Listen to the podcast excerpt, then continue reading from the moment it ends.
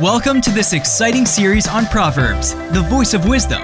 The book of Proverbs has been read and treasured by millions of believers for hundreds of years. There is so much wisdom to be found in this amazing book. In this series, Pastor Tim Brooks and Paul Kern will be sharing concepts of wisdom that will equip you to share in this life of victory God has for you. Now, join Pastor Paul Kern for this message on Proverbs, the voice of wisdom. We are in a series all summer called Proverbs, the Voice of Wisdom. Tonight we're in lesson four of Proverbs. So if you want to go ahead and open up to chapters five, six, and seven, these will be the main chapters that we are in tonight. You know, God designed us, and He is the builder of us. Each one of us are created and designed by God. And just like any invention, they all come with an operator's or an owner's manual. It doesn't really matter what it is. If you buy a lawnmower, you buy a car, whatever it is that you buy, it comes with an owner's manual. And God has not left you and I without an owner's manual. The Bible is our owner's manual, and the Bible shows you and I how to take care of our bodies, how to live our lives. And if we'll follow along with what the owner manual says, then we will have the least amount of problems and the least amount of breakdowns. Now, I'm not saying that you're not going to have problems and you're not going to have issues. Obviously, we live in the world and that's going to happen. But God has given us this great truth. And you know, I think the problem is is a lot of people don't feel like they need the owner's manual. Or they don't take time to read the owner's manual. You know, I, I work with um, interns in our Leaders Academy, just college age. And, you know, one of the things, I guess, just being a dad all these years, you know, I'll say to them before they get ready to go on a trip, Have you checked your oil? When's the last time you changed your oil? You know, and I, I you know, because your, your car, you need to have its oil changed. If it's been 5,000 miles, you need to change your oil. When's the last time you checked your belts? You know, and sometimes they'll just look at me and, well, I didn't even know that. Well, you didn't read the owner's manual. Well, what kind of oil do I put in it? Well, if you read your owner's manual, it would tell you exactly the viscosity of oil that you need to run for that particular vehicle. And God's done the same with us. The truth is, I think a lot of what modern society now accepts as being okay is a real contradiction to what God's Word says. I think a lot of what we see going on in society, and I think that's why a lot of people have problems, is because they're in contradiction to what the owner's manual says. And I'm not going to go into that. Y'all have heard our lead pastor say, you know, well, if I want to put sugar in my gas tank, I can. It's my right. Well, yes, you can. It is your right. You can put whatever you want to in your gas tank. But what it's designed to run on is fuel. Uh, and specifically, some cars even say you have to run a high octane fuel in it. If you don't, it's not going to run right. So we've got to do what the Bible says to get the most mileage out of our life and to have the least amount of problems. In lesson four of Proverbs, we're going to be looking at chapters five, six, and seven. And in these chapters, Solomon is warning us about the dangers of sexual sin. And that's what we're going to be talking about tonight is sexual sin. And I'll tell you what, if, if any culture needs to be talked to about the dangers of sexual sin, it's our culture. You can't even watch a tire commercial or a food commercial or any kind of commercial without everything being hyper sexualized in our culture today. I mean, it, you know, used to when I was growing up, if you saw one of those risky commercials, it was going to be coming on at 11 o'clock or 12 o'clock at night. It wasn't played on primetime television. But now, there's no shame. They don't care. They'll play it any time of the day or night. It doesn't matter. And it really doesn't matter what channel it is. Used to, it was only certain channels they would play some of those commercials on. And now it's just whatever it is. In Exodus 20, the seventh commandment says, You shall not commit adultery. It lays it out for us. And this specifically mentions adultery in the Bible, but the Bible talks a lot about sexual sin. Doesn't even have anything to do with adultery. It talks a whole lot about sexual sin. As a matter of fact, in Leviticus chapter 18 in the Old Testament, it talks about sexual sin uh, Romans chapter 1. Uh, Ephesians chapter 1. Let, us look, I mean, Ephesians chapter 5, but I want to look at one in particular. Go to 1 Corinthians with me. 1 Corinthians chapter 6. And I want to look at starting at verse 9. 1 Corinthians 6, verse 9. Don't you realize that those who do wrong will not inherit the kingdom of God? Don't fool yourselves. Those who indulge in sexual sin, or worship idols, or commit adultery, or are male prostitutes, or practice homosexuality, or are thieves, or greedy people, or drunkards, or abusive, or cheat people. None of these will inherit the kingdom of God. Some of you were once like that, but you were cleansed. You were made holy. You were made right with God by calling on the name of the Lord Jesus Christ and by the Spirit of our God. Now look at verse 12. You say, Well, I'm allowed to do anything, but not everything is good for you. And even though I'm allowed to do anything, I must not become a slave to anything. You say, well, food was made for the stomach and stomach for the food, and this is true, though someday God will do away with both of them. But you can't say that our bodies were made for sexual immorality. They were made, now listen to this, they were made for the Lord, and the Lord cares about our bodies. And God will raise us from the dead by his power, just as he raised the Lord Jesus from the dead. Now look at verse 15. Don't you realize that your bodies are actually parts of Christ? Should a man take in his body, which is a part of Christ, and join it to a prostitute? Never. And don't you realize that a man, if a man joins himself to a prostitute, he becomes one body with her? For scriptures say, the two are united into one. But the person who is joined to the Lord is one in the Spirit with him. Verse 18 Run from sexual sin. No other sin so clearly affects the body as this one does. For sexual immorality is a sin against your own body. Don't you realize that your body is the temple of the Spirit of God who lives in you and was given to you by God? You do not belong to yourself, for God bought you with a high price, so you must honor God with your body. See, the Bible's very clear about the dangers of sexual sin. And there's no point in us sitting in here tonight and acting like that any of us don't have to deal with this. It starts from a very young age all the way up into our adult life. This is a temptation, and this is something that we all have to deal with and we all have to overcome. Now, in Proverbs chapter 5, 6, and 7, it gives us three reasons to avoid sexual sin. So, those of you that are taking notes tonight, you can write this down. Number one, chapter 5, sexual sin is eventually disappointing. Sexual sin is eventually disappointing. Number two, in chapter 6, sexual sin is gradually destructive.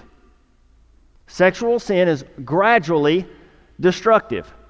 And in chapter 7, sexual sin is ultimately death. It ultimately leads to death. So let's just start here in chapter 5. Sexual sin is eventually disappointing. Now, church, listen to me. You can write this down. And you guys in TC, you can write this down. God's way works best. Now, I used to think that Paul's way worked best.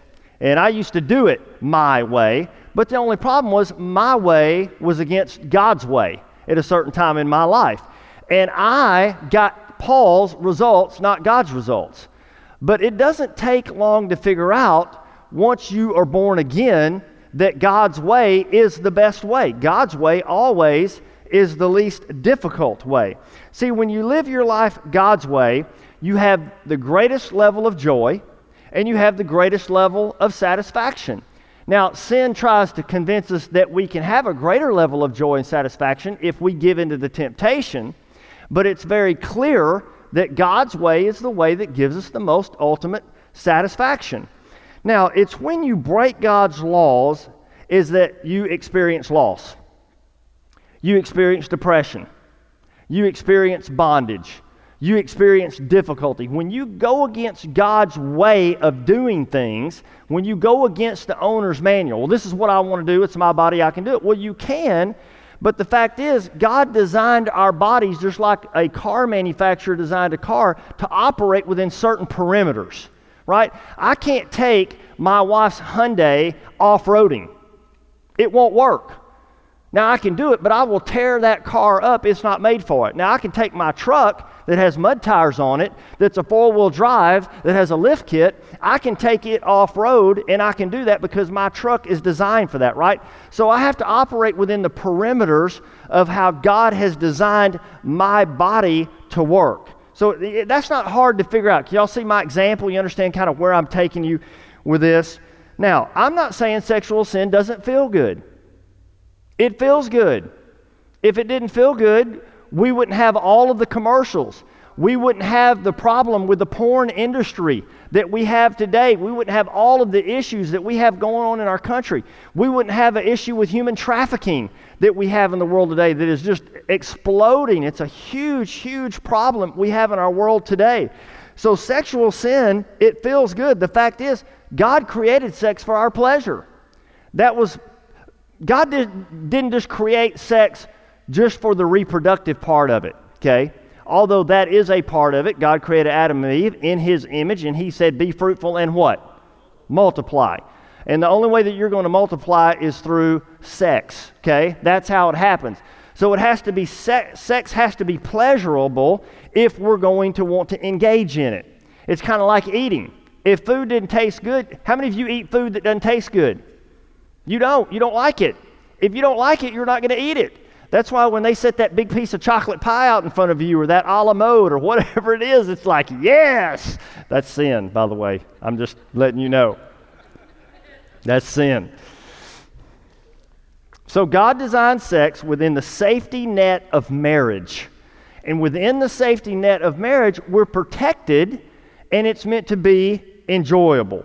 Now, here in chapter 5, Solomon explains the disappointment of violating God's law of sexual purity. Everybody, look at verse 1 of chapter 5. My son, pay attention to my wisdom. Listen carefully to my counsel, and your lips will express what you've learned. For the lips of an immoral woman are as sweet as honey, and her mouth is smoother than oil. But in the end, she is bitter poison as dangerous as a double edged sword. Her feet go down to death, her steps lead straight to the grave, for she cares nothing about the path of life. She staggers down a crooked trail and she doesn't realize it. Now, I want you to notice the experience here. Her lips drip honey, they're sweet. See, see the experience? It starts out sweet, but then it goes on to say, her path leads to destruction. Her path leads to death. So you see, there's a, a progression of destruction that takes place. It always starts out being appealing, it always starts out seeming like a good thing, but that sweetness turns to bitterness. The honey of that experience turns to poison. The Bible says it's a dangerous double edged sword. Now, the voice of wisdom is crying out. You know, uh, you TC guys, last week when our lead pastor, Pastor Tim, talked, and everybody really loved that series about being stupid. You know, don't be stupid. Don't go down that wrong path and put yourself in a place of making a bad choice or a bad decision. The voice of wisdom is crying out, and here's what she's saying Look ahead. Consider what you're thinking about doing. See where that decision will take you. If we would just think just a, a second or two, okay, let, let me think. Now, if I, if I do this, if I think about doing this with this person, just play that out. How's that going to affect my family? How's that going to affect my children? How's that going to affect my relationship? How's that going to affect my witness? See, if we would just think things out just a little bit, we could avoid the path that leads to destruction. The voice of wisdom is crying out, Oh, hop in the car. Come on, get in. Let's get in the back seat. You know, that sounds very appealing until you see teen pregnancy, right? Here, you know, let, us go do this together. Well, that's really appealing until you see the, the destructive outcome of that decision. And the problem is, I, I think really one of the big problems is we've all watched way too many movies and we've seen sex outside of marriage be glamorized by Hollywood. We have. I mean, it just, I laugh sometimes at the movies that I watch. And you know, there's a lot of series that are out now, you know, because we've got, uh, you know, we've got Hulu and we've got Netflix and we've got all these different outlets for us to watch all the shows that we want to watch. And, and I'm not being negative toward those, but you got to be careful. You have to be very, very careful because a lot of those shows, they don't deal in reality. They deal in fantasy. Hollywood paints this picture of sex outside of marriage and how wonderful it is and how glamorous it is but they don't show what happens the next morning when you wake up. They don't show the fallout of those decisions weeks and months down life's way. And the fact is, there is fallout. So as we look at these movies, I think they desensitize us to what really happens in real life because in real life, it isn't anything like it is in the movies. It's a completely different set of scenarios. Deuteronomy 32 29 says, Oh, that they were wise and could understand this. Oh, that they might know their fate. Now look at verse 7 here. Now, my son, listen to me. Never stray from what I'm about to tell you. Stay away from her! Exclamation mark. If you're a girl in here tonight, stay away from him. Exclamation mark. Don't go near them. Stay away from them. Look at this. Don't go near the door of their house. Don't even get anywhere in the vicinity of where they live. If you get near them, if my, for example, if my doctor tells me, Paul, listen, you are about to die from high cholesterol.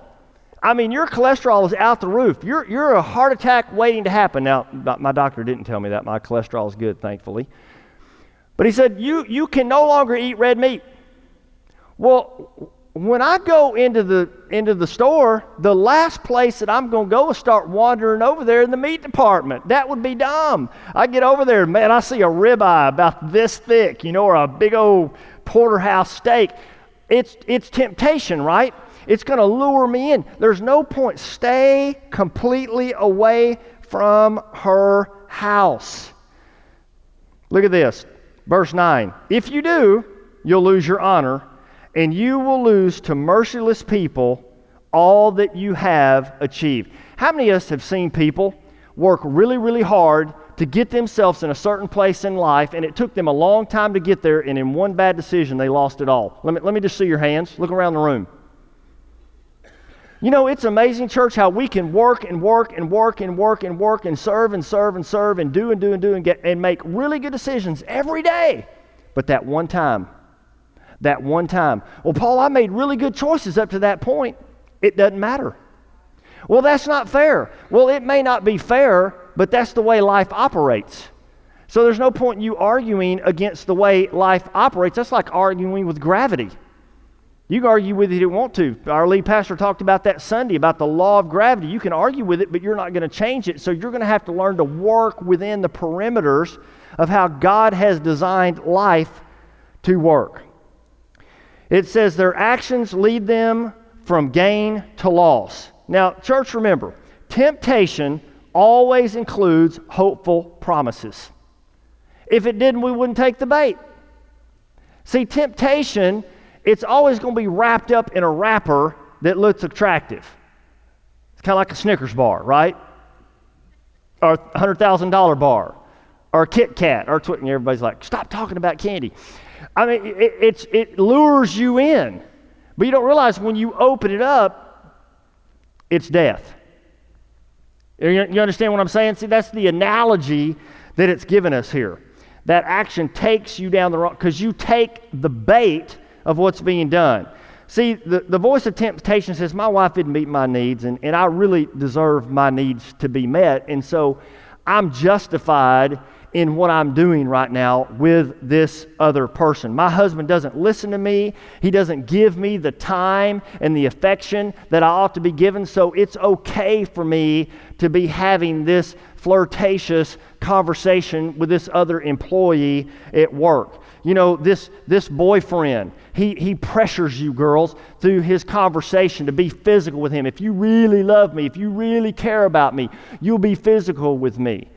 You see, it always sounds like the, the, the girl that dresses very seductively. You know, I, rem- I remember some girls like this in high school. They dressed very seductively, and they, they, I would watch them seduce guys. They had that reputation. You know, they were the girls that kind of had the bad labels applied to them because they were the girls that would seduce guys and they would get guys to come into um, their life in a, in a seductive way. We, we see, we've got to watch out for temptation's voice. Now, look at verse 9 here. Verse 9 says, If you do, you'll lose your honor, you'll lose to merciless people all that you have achieved. Strangers will consume your wealth and someone else will enjoy the fruit of your labor. And in the end, you will groan in anguish when disease consumes your body. And you will say, Oh, how I hated discipline. If only I had not ignored all the warnings. Why didn't I listen to my teachers? Why didn't I pay attention to my instructors? I've come to the brink of utter ruin, and now I must face public disgrace. Verse 15 Drink water from your own well. Share your love only with your wife why spill the water of your springs in the streets and have sex with just anyone? You should reserve it for yourselves and never share it with strangers. Let your wife be a fountain of blessing to you. Rejoice in the wife of your youth. She is a loving deer, a graceful doe. Let her breast satisfy you always. May you always be captivated by her love. Be captivated, my son uh, why be captivated, my son, by an immoral woman? Why touch the breast of a promiscuous woman? For the Lord sees clearly what a man does, examining the path that he takes. An evil man is held captive by his own sins. They are ropes that catch him and hold him. He will die for lack of self control. He will be lost because of his great foolishness. You know, isn't it amazing how you can read the Bible and it was written thousands of years ago, and I mean right now, today, right at this moment, it's applicable. Isn't that amazing? You can't do that with any other manual. You get a computer manual, I mean, in two weeks you might as well throw it out. That computer's outdated, they've got a new one. You got a procedure that uh, a certain way of doing things. It doesn't matter what field it's in. I, you know, I used to be in air conditioning refrigeration, and every year they were coming up with a new way of doing things, a new type of freon, a new way of going about it. So it's outdated. But the Bible, it's like it was written to us today. I mean, it works right now in this very moment. Now, listen to the voice of wisdom here. As we're walking down through here, it begins to describe the experience of a suffering sinner who went down the wrong path. now, the most expensive thing in life is sin. Think about it. I mean, the most expensive thing in life is sin. Sin carries with it a high price. Boy, I, I you know, I, and I've, I've, at my age now, I've learned a little bit about this. But a lot of the mistakes that I made when I was younger, I did not consider the cost of sin.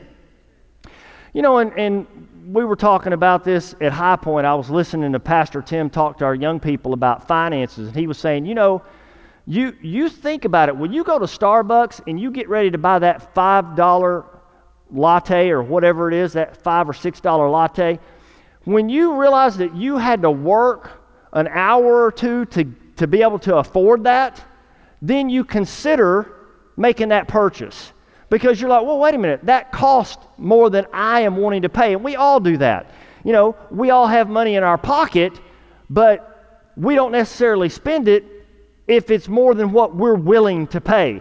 No, that costs too much. I would like to have that. I would like to own that, whatever, but I'm not going to own that because that costs more than I'm willing to spend. Well, church, we've got to know sin carries a very high price, it carries a great cost. And the sinner always looks back and wishes that he hadn't. We've all been there. We've all done something and we look back and go, Why did I do that? Why did I make that mistake? Why did I make that decision? Now, understand this. In God's grace, our sins are forgiven. Amen? I mean, we all know that. The blood of Jesus is there for all of us, and God's grace is extravagant. It's extravagant. God will forgive you of anything that you've ever done if you just repent and ask Him for forgiveness. God is very clear on that. So God's grace is very extravagant and our sin is forgiven. But in God's government, we reap what we sow. And as much as God has forgiven me for things that I did many, many years ago, guess what? In God's government, I'm still reaping things that I sowed 20 and 30 years ago in my life.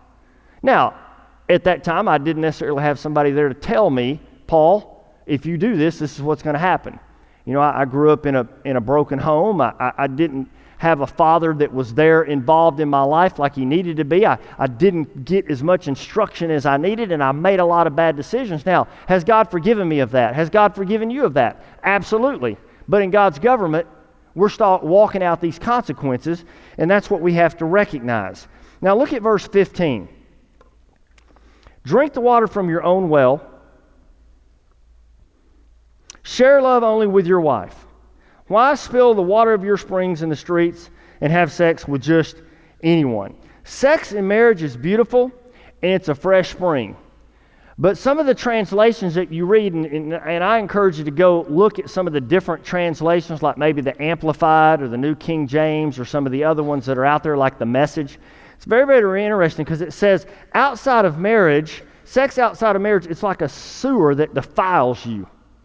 It's like drinking from nasty, corrupt water that defiles your life. Look at verse 22. An evil man is held captive by his own sins. They are ropes that catch and hold him.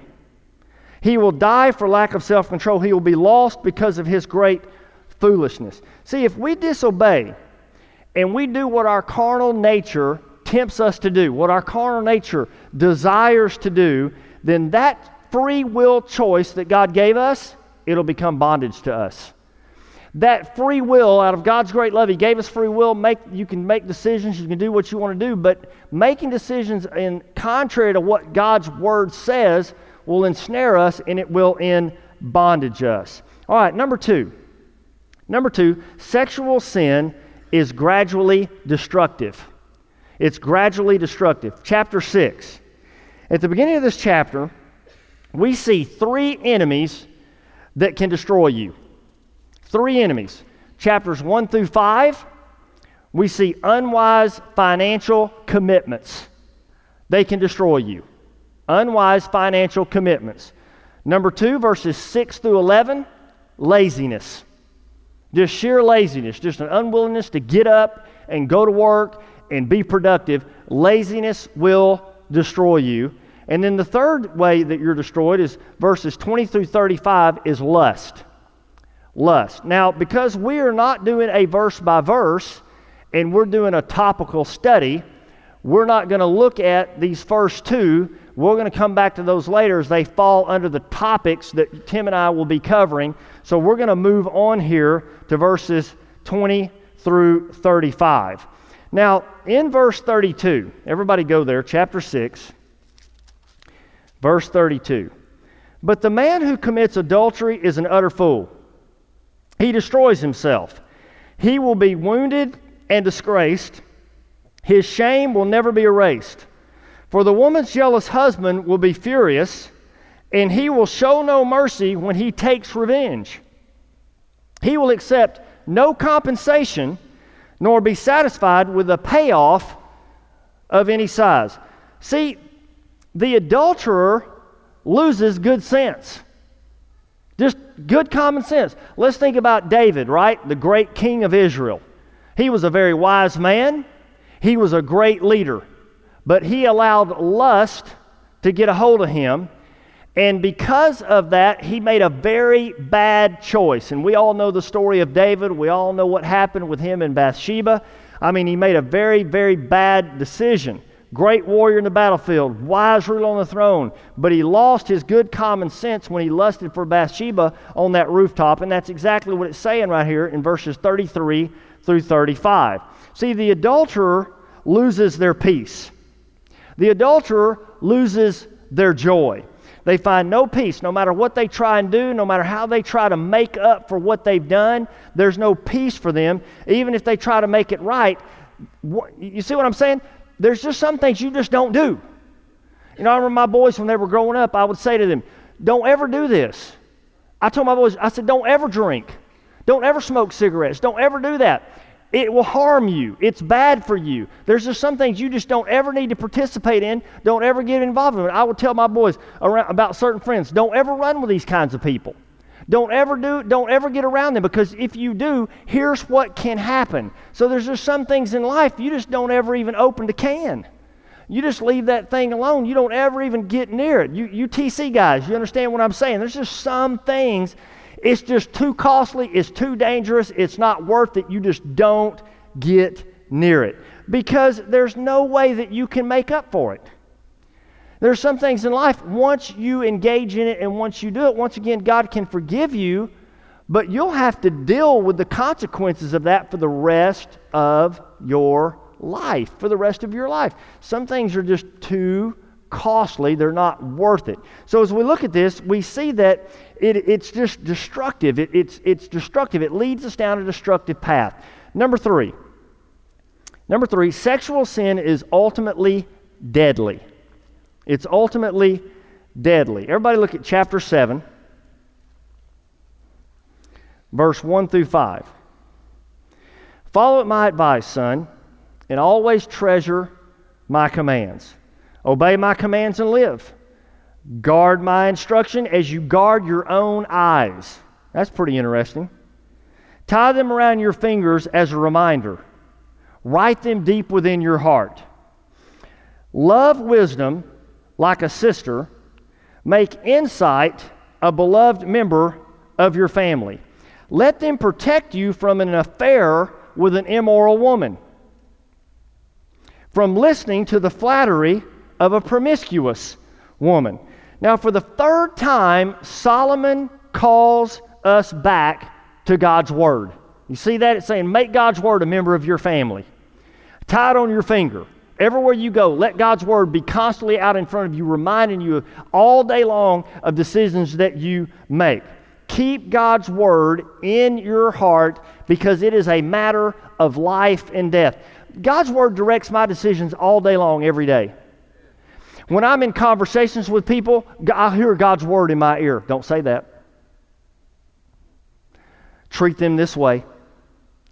Don't make that financial decision. Don't go that way. No, go this way. No, call this person, encourage them, pray for this individual. See, God, He's talking to us all the time through the voice of the Holy Spirit. Now, everybody go down to verse 27. We're going to skip ahead just a little bit of chapter 7. Talking about the adulterous woman. Her house is the road to the grave, her bedroom is a den of death. Now, it doesn't look like that when you enter into it. The lights are down low. You know, we all read there, you know, as we've been doing in our devotions, we've all read, you know, she spread out her perfume and the bed's made and everything looks good. It's very enticing. It's very enticing. But all traps are. If a trap wasn't enticing, we wouldn't go for it it's like it says, a bird isn't going to just step off in a trap that he clearly sees. He'll avoid that trap. All right, go back to verse 2. Obey my commands and live. Guard my instructions as you guard your own eyes. Guard the word in your heart like you guard your own eyes. I hire young men to weed eat for me and stuff in the summertime and do work for me or do shop work for me. And I always keep six or seven of those protective eyewear, you know, the big ones that'll fit over glasses that you look really corny in when you wear. Uh, but they protect you, right? And I always tell the guys that work for me, I said, guys, I know these aren't cool. I know these don't look cool. But don't you dare do any work for me without having these on all the time because your eyes are very important. Once a rock flies up and hits your eye, it's over. it probably can't be fixed, it probably can't be repaired, and you'll have to live with that for the rest of your life, right? So here's what it's saying, and I, and I find this very interesting. It says the protection of your eyes is extremely important because they give you sight. It's a very valuable part of your body, right? Our eyes are very important to us. God said, treat His word with the same protection that you treat your eyes. Isn't that interesting? Protect yourself. All right, look at verse 6. While I was at the window of my house looking through the curtain, I saw some naive young men, and one in particular who lacked common sense. He was crossing the street near the house of an immoral woman, strolling down the path by her house. It was twilight in the evening as deep darkness fell. Now, here Solomon gives the steps that lead to destruction. I mean, he's laying them out for us. Look at this. Verse 8, going down her street. Verse 8, walking right down the path to her house. Verse 9, right outside her house. I mean, why are you there? I mean, you really get the impression as you read this that that this young man didn't have a lot of common sense, that he would put himself in this position. But I want to show you something. Just mark your spot right there and turn over to John chapter 3. And we're just going to look at a heart attitude here. John chapter 3. We got you flipping pages tonight. We're in a Bible study. John chapter 3, verse 19. Everybody, look at this. And the judgment is based on this fact God's light came into the world, but people loved the darkness more than the light, for their actions were evil. All who do evil hate the light, and they refuse to go near it for fear their sins will be exposed. But those who do what is right, they come to the light. They're, they're, they're like drawn to the light so others can see that they are doing what God wants. Now, you see that recreated heart right there? Now, I didn't used to have that. As a matter of fact, I was drawn toward darkness. I wanted to get as many people involved in it with me as I possibly could. The more the merrier in my folly. But when Christ came into my life, he, he gave me a new heart. I no longer wanted, I didn't agree with sin. It wasn't pleasurable to me. Now, I'm not saying that I don't sin. I do occasionally sin still, but I don't make it a habit of sinning. And when I do sin, it grieves me. It bothers me. It doesn't make me happy. It makes me sad. And one of the first things I do is I get down on my knees and I say, God, forgive me for being ugly. God, forgive me for thinking that thought. God, forgive me for saying what I said. God, I'm sorry. Please forgive me because that's not my heart's desire. Are you hearing what I'm saying? And see, that's why it's so important that we let our heart life be captured by the Lord because if we let our heart life be captured by the Lord, we won't necessarily stroll down that path like that naive young man did. See, here he is going down this foolish path. And here's my point this guy is deliberately walking near the very place that he knows he shouldn't be. I tell our college interns all the time, and it's kind of a funny thing. I said, guys, you're never going to read about local pastor in Hot Springs, Paul Kern, was shot at the Waffle House at 2 a.m. in the morning. I said, Do you want to know why you're not going to read about local pastor Paul Kern being shot at the Waffle House at 2 a.m. in the morning? Because I'm not going to be at the Waffle House at 2 a.m. in the morning. That's not really a good place to be. Not at 2 a.m. in the morning. Now, I'm not against the Waffle House. Everybody likes a good waffle, don't get me wrong. But not at 2 a.m. in the morning. See, we've got to make wise choices and wise decisions. And here, this guy is deliberately walking near a place of temptation and danger. The Bible says in verse 8 of chapter 5 stay away from her. And it literally has an exclamation mark. So, whoa! Y'all ever have your parents like speak kind of loud to you to get your attention. Hey, I do that with my kids sometimes. They'd be out in the yard. Hey, y'all listen to me. Get away from there. You about to get hurt. Get away from that dog. He'll bite you. You know, here Proverbs is calling out to us. It's dangerous. Stay away from that. Because, church, the fact is, moral failure isn't like an accident. Moral failure isn't an accident, it's intentional. When people make moral mistakes in their life, rarely are they an accident. No, a moral failure isn't a result of a blowout on the road to life, it's a slow leak over a long period of time, and we just don't do anything about it. We just keep kind of walking in that direction. See, it doesn't just happen. You put yourself in that place for it to happen. And so Proverbs says here's the wise thing don't be in that place. You won't have to worry about having that happen to you if you don't go there. You hear me, TC guys? You don't have to worry about getting yourself in a bad situation if you don't put yourself in a bad situation. See, we pray, God, give me strength. God, help me. Give me grace. God, take this temptation away from me. Well, how foolish it would be for us to pray for God to take our sexual desire away from us. I don't want God to take my sexual desire away from me. I want to have that in my marriage so that I'll be blessed. I, I preached a sermon one time several years ago and a young man came up to me after the service was over because I shared something in my sermon about a testimony about sexual temptation. And this guy was like 19 or 20 years old, and at that time I was probably about 30. And, and he literally followed me all the way to my office and knocked on my door. And he said, I, I, I asked you a question. I said, What's up? He said, you're, you're tempted to sin sexually? And he just had this look on his face like, how could you possibly do that? You're a pastor. Like, I had somehow evolved to a place in my life where that was no longer a struggle for me. But we none of us get to a place in our life where it's no longer a struggle for us. We're all in the flesh, right?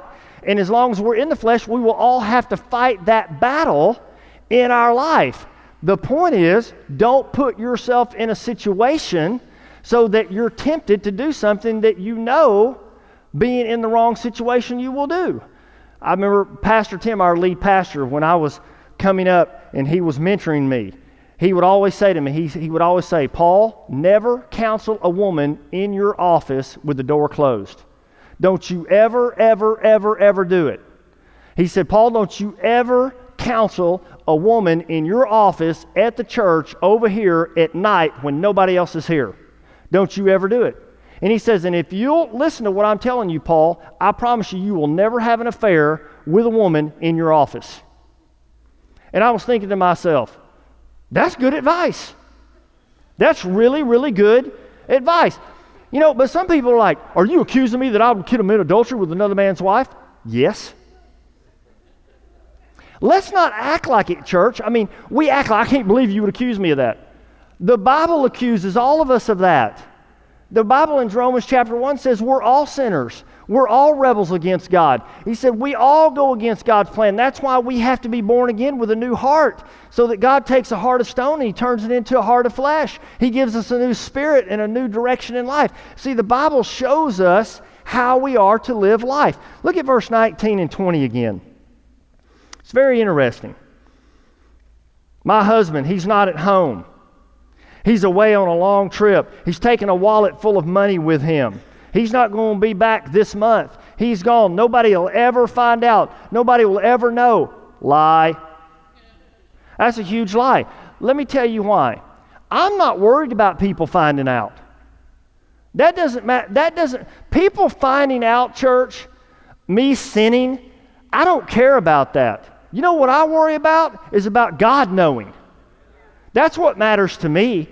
See, the fact that God knows how I live my life, God knows the decisions that I make, that is what impacts me more than what anybody else thinks. Now, obviously, you know, when we do something we're not supposed to do, there's a huge fallout, and, and our friends and family are affected by that, and that ought to be a reason that we don't do something that we know we shouldn't do. But the greatest reason that I'm not going to walk in that kind of sin is because I want to honor God with my life. I want God to be pleased with me. I want to do what is pleasing in the eyes of my Father. So it doesn't matter what people think. Young people, all you young people in here tonight, Don't worry about whether your mom and dad find out. That's the least of your concern.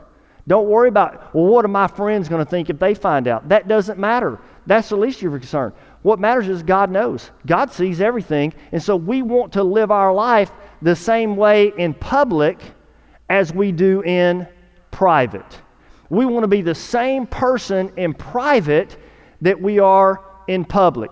I'm going to look at the same things on my computer, on the internet, by myself, just as I would with people standing all around me watching. See, I'm going to try to live my life the exact same way. Look at verse 22 and 23. He followed her at once, like an ox going to the slaughter. He was like a stag caught in a trap, awaiting the arrow that would pierce it, its heart. He was like a bird flying into a snare, little knowing that it would cost him his life. Now, notice he's no longer referred to as a young, naive man. Now he's being referred to as an animal. Because that's what sexual sin will cause you to degenerate into is an animal. Animalistic instincts. See, he's no longer man. It's an ox going to slaughter. He's a deer stepping into a trap. He's a bird flying into a snare. See, she will make you like an animal. God is powerful, but he will allow us to do something that will bring destruction in our life, even though we have free will. So it's foolish for us to say, God, you know, keep me from doing that. Well, God's not going to keep you from doing that. God's not going to grab your arm and twist it behind your back and, and say, say, uncle. Say, no, God's not going to do that. But what God is going to do, with a very still, small voice, don't do that. Don't go there. You better watch out. You need to listen to me. Don't go with those people. Here's what you need. Here's where you need to be going. Here's what you need to be doing. And and the Holy Spirit church, he doesn't scream at us. He's a very quiet voice. And so you've got to listen with your heart very intently, and He'll whisper to you, Here's what you need to do.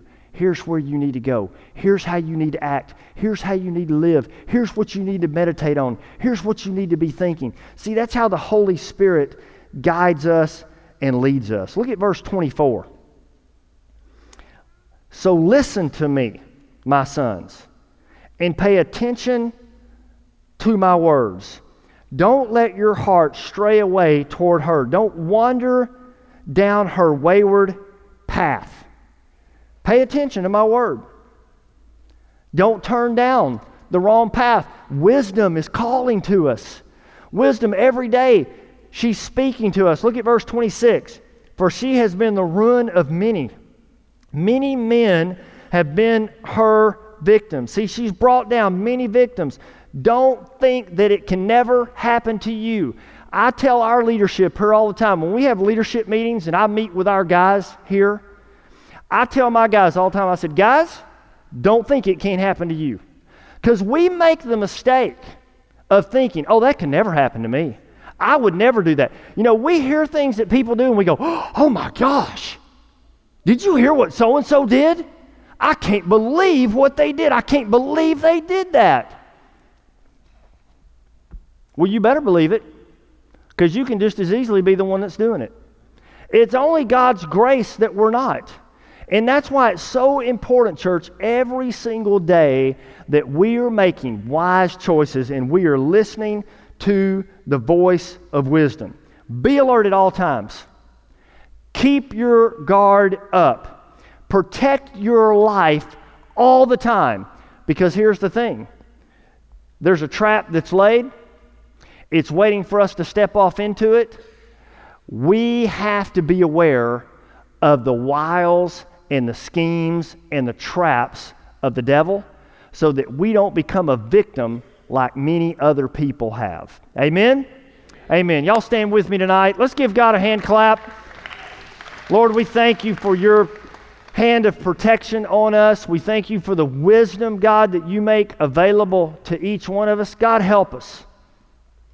God, help us to make your voice the primary voice in our life. God, help us to live our life not for an audience of other people and our peers, but help us to live our life for an audience of one you.